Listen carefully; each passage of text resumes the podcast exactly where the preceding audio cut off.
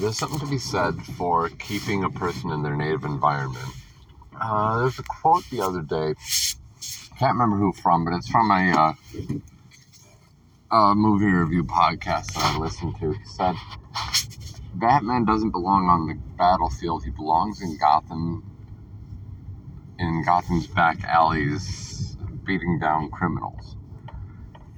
And I've been thinking about that. I even put a blog post up about it about how some characters their arena their stage is baked into who they are and making it something that it isn't or trying to you know trying to put batman on the battlefield doesn't work because that's not who batman is you know. Batman survives a lot of things because he's smart about how he fights and about who he fights.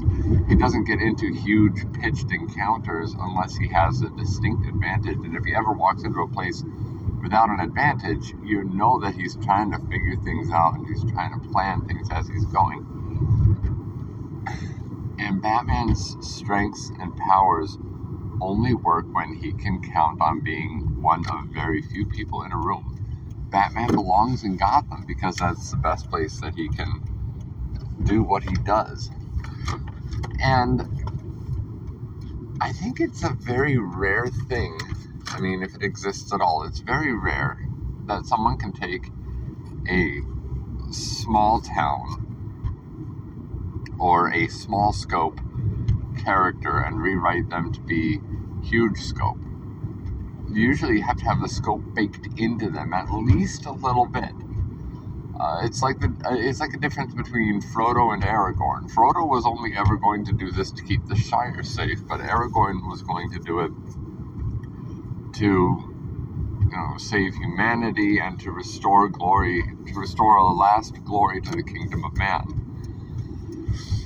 Even the differences between the humans in that one, uh, Aragorn looking to redeem himself and his line, or Boromir looking to kind of the same to, to refresh and revive what strength there was in the kingdoms of man.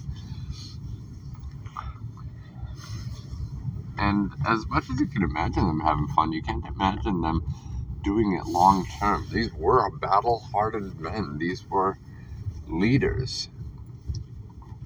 You can't really imagine them doing this for the sake of something as small as the Shire. They did it for a huger scope. Or, um, or as another example, there's the uh, the Wheel of Time series, and that conflict in there was always meant to be a mega battle between one um, revived, returning, uh, resurrecting something reincarnated between one reincarnated warrior and the literal force of evil. And the question was always going to be what's it going to look like, especially as the large force of evil is trying to make these this gigantic army to destroy everyone else so that he can have his way with the world you always knew the scope was going to be big, so to have it play out something very different doesn't quite match up.